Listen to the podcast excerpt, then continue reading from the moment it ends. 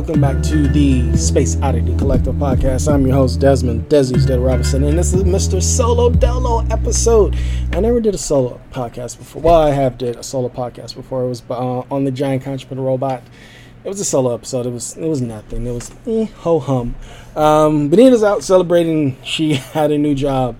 Ray is out there somewhere. I actually working on his physical health, and our the day the day Malama writer Christian Ventura is taking the day off. So it's just me and you, the audience. Listen to my not dulcet tones. I'm not that. Uh, I don't have that Jeff Goldblum esque vo- vocals.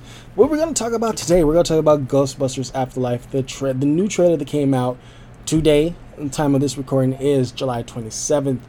Um, oh my god, it was so good. It was so good. Then we're gonna talk about the statist- statistics of the Mass Effect Legendary Edition. Some of you people got problems. I'm just gonna say that. Some of you people got problems with most of these choices, specifically one. And then a wild ass rumor that I do not believe, but apparently it's a rumor. Um, Mass Effect, not Mass Effect. Mass well, Mass Effect is apparently in development, but Dragon Age, a TV series on Netflix. I don't believe it. Don't believe it. Apparently it's true, but I still don't believe it. All right, so let's start right off with the Ghostbuster Afterlife talk. Um, we might as well make this Ghostbuster talk, but uh, let's go on with this 101 episode. So the Ghostbuster After- Afterlife trailer kicked up, and you get a little bit more of the story and the context of what's going on.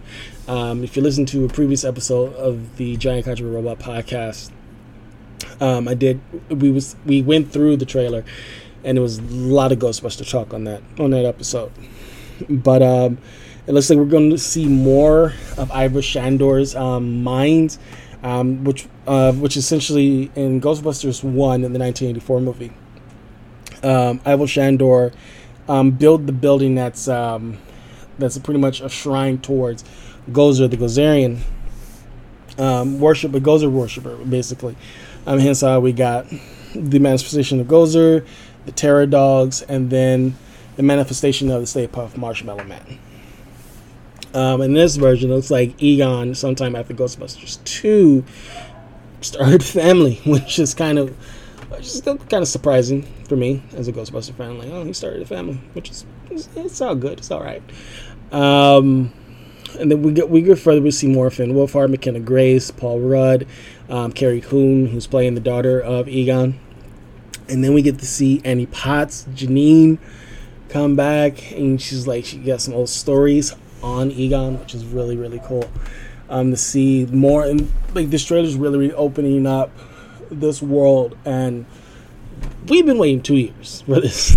Um, if you're a Ghostbuster fan, we've really been waiting two years for this.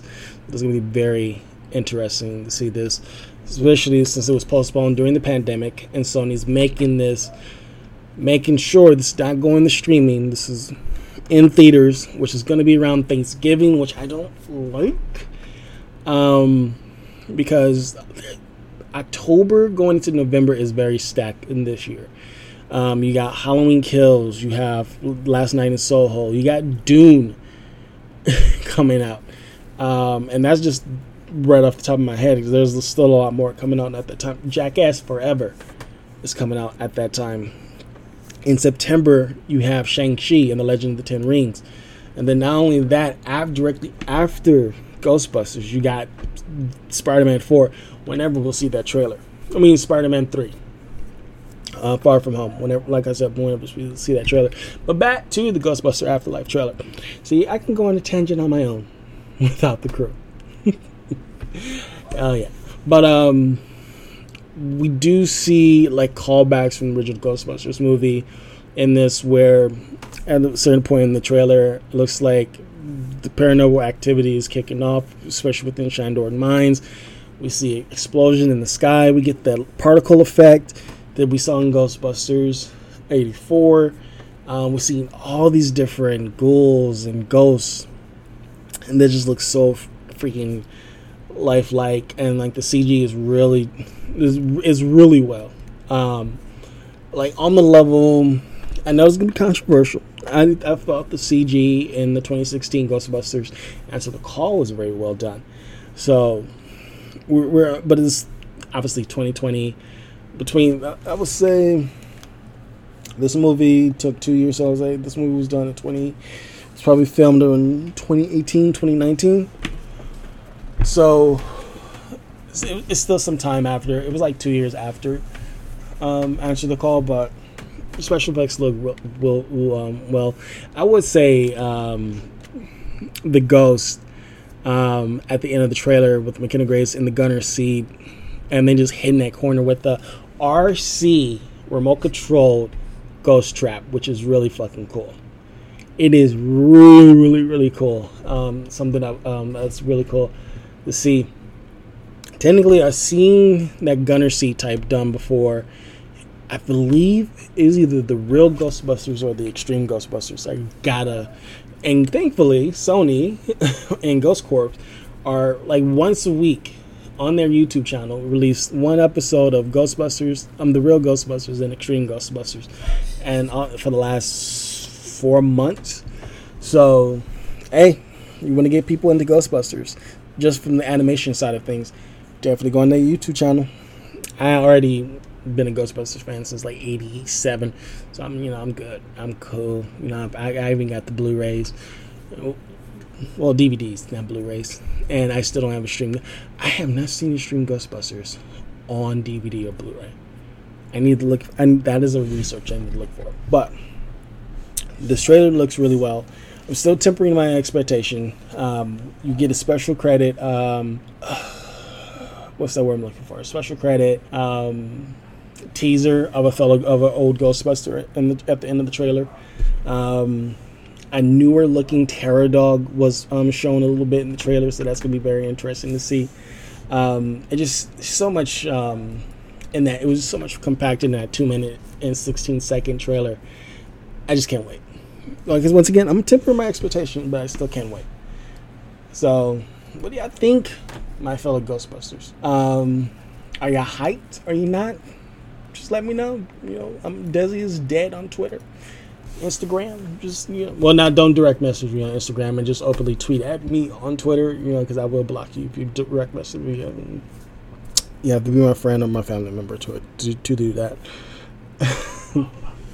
but moving from busting ghosts to go into outer space, Bioware has released the statistic list. Um, all of our choices from Mass Effect, the Legendary Edition. Now, these statistics I feel is very surprising because I because I know FemShep is like number one for everyone. Jennifer Hale is the Commander Shepard for everyone. So here are the statistics for the Mass Effect Legendary Edition, or just Mass Effect in general, because he's still technically looking at people's tweets. They're still carrying this over, going into um, this new console generation. So, for for the first question, who did you play as? 32% have played as FemShep, while 68% played as male Shep, which that is surprising. Once again, surprising. For specializations for the military, and number one at 40% is Soldier, and number two, Vanguard at 21%, three, Infiltrator at 15, Adept at 11%, at 8%, Sentinel at 5%, Engineer. I'm not surprised because you can really like go through Mass Effect 1 as a soldier and then the specialization skills can be added on to um, whatever spe- um, military specialization you are like certain attributes can carry over into each game you can really be you can build your Shepard to be super op um, going throughout the trilogy um, for people for their pre-service history, they picked Earthborn. Um, 20, um, at 52%. At 27%, people picked Spacer. At 21%, they picked Colonist. Now, we have some people picking Survivor at 44%, War Hero at 43, Ruthless at 13%. Now, if you pick Survivor and Earthborn, there is a good possibility you won't have your Shepard's mother. You won't have the opportunity to have Shepard's mother calling you. So I always pick Spacer or, or I always pick um, Colonist um, and War Hero. That is normally my picks. Um, something that is not surprising. Who would you rescue in Virmire? Wait, whoa, whoa, whoa. This is surprising. All right. Okay, this is really surprising. All right, so normally I, I would assume Katie would be the one would be the most rescued on Virmire. It is Ashley at 60% and Kaidan at 40%. That is fucking shocking. Because, yeah, let's, let's call it a spade a spade. Ashley is racist. She's xenophobic. Well, she's not racist in terms of other humans, more xenophobic in terms of her and other aliens. But that is fucking surprising. She gets rescued the most. Fucking A. All right. Um, did Rex survive the mission on Virmire? 94% said yes, 6% said no. To the 6%, you are trash. Or you just don't know how to play video games. I'm just saying. Um, Fate of the Rachni Queen. 93% saved the Rachni Queen in the first Mass Effect. Um, what was the Mass Effect 3 outcome? 93% allied with the Rachni Queen, while 7% killed the Rachni Queen. Um, but also going into Mass Effect 3, 70%, 7%, um, like I said, did not. Uh, so, so the 7% that did not save the Rachni Queen, kill the Rachni Queen, Reaper version, which also totals out to 67%. Uh, and then 33% save the Reaper Breeder Queen. Now, uh, unfortunately, I'm that 33%. I'm the 93% who allied with the Rachni Queen, and then I was the 33% who saved the Reaper Breeder Queen. On a little bit of side note, if you save the Breeder Queen, um, Grunt, um, Grunt. Wait, make sure. Yep, Grunt. Um, Grunt and Grunt would be critically injured. He's not your party mate in Mass Effect 3, but he can get critically injured. Um, and um, Clan Urdnot, his crumb, his little um, crew, will get killed if you do decide to save the Reaper Breeder Queen. Um, so yeah, um, that's your choice. Me myself, nope. Well, okay, all right. I may have gotten Clan Urdnot killed, but Rex got Rex got other um, other people um, in his clan, so you know, I, um, playthrough number eight will happen. um, the next one, squad mates most likely to survive the suicide mission. This is from Mass Effect Two.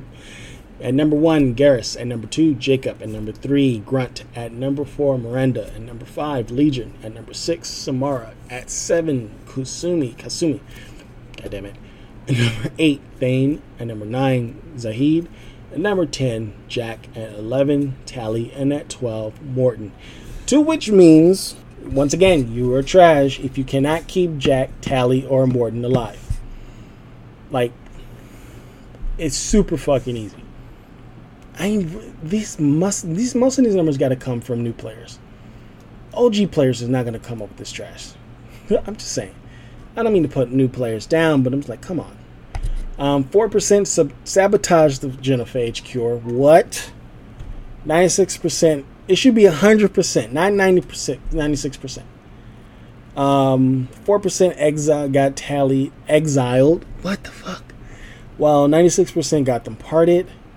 Um, most popular squad mate in the first Mass Effect game. Not surprising, Ashley and Katie at 5 and 6 respectively. Rex is at 4, Liara is at 3. What? That's shocking. Tali at 2, Garrus at 1. So, alright, that's that's kind of that's alright, this is fucked. Tali is now is one of the most popular characters in Mass Effect, but yet you people out there playing Mass Effect is she has a high chance of dying in your playthroughs. What I don't get the correlation here, people. I do not get the correlation here. Trash. Once again, trash. Priority Rannoch. Um, Rannoch. This is Mass Effect 3. Um, whose side did you take? Over a whopping 80% chose peace. 11% sided with the Geth, and 9% sided with the Quarians. To the 11th and 9%, you are both trash. You want to achieve peace, which means you're not doing something right in Mass Effect 2, carrying into 3. I'm just all I'm saying. Now, the other choices. This one, I mean, come on. Seriously, it's just a game. and I should pot calling the kettle black. 68% people address the reporter questions, which is Messina Aljani. I'm more likely to butcher that name. Um, you decided to punch her in the face. She's the report, one of the reporters. At 32%, you decided to address the reporter with candor and grace. I'm, I'm shocked that is that's the renegade option. It's, it's the renegade option. You renegade players. Um, 100% players decided 100 100% players decided to spend way too much time looking for the last keeper, which they swear they scanned already. Now, I will say this. I seriously feel these statistics are for the newer players that have been um, that never played probably never played Mass Effect before, and while veterans, I hate this, I know most people don't want to hear that.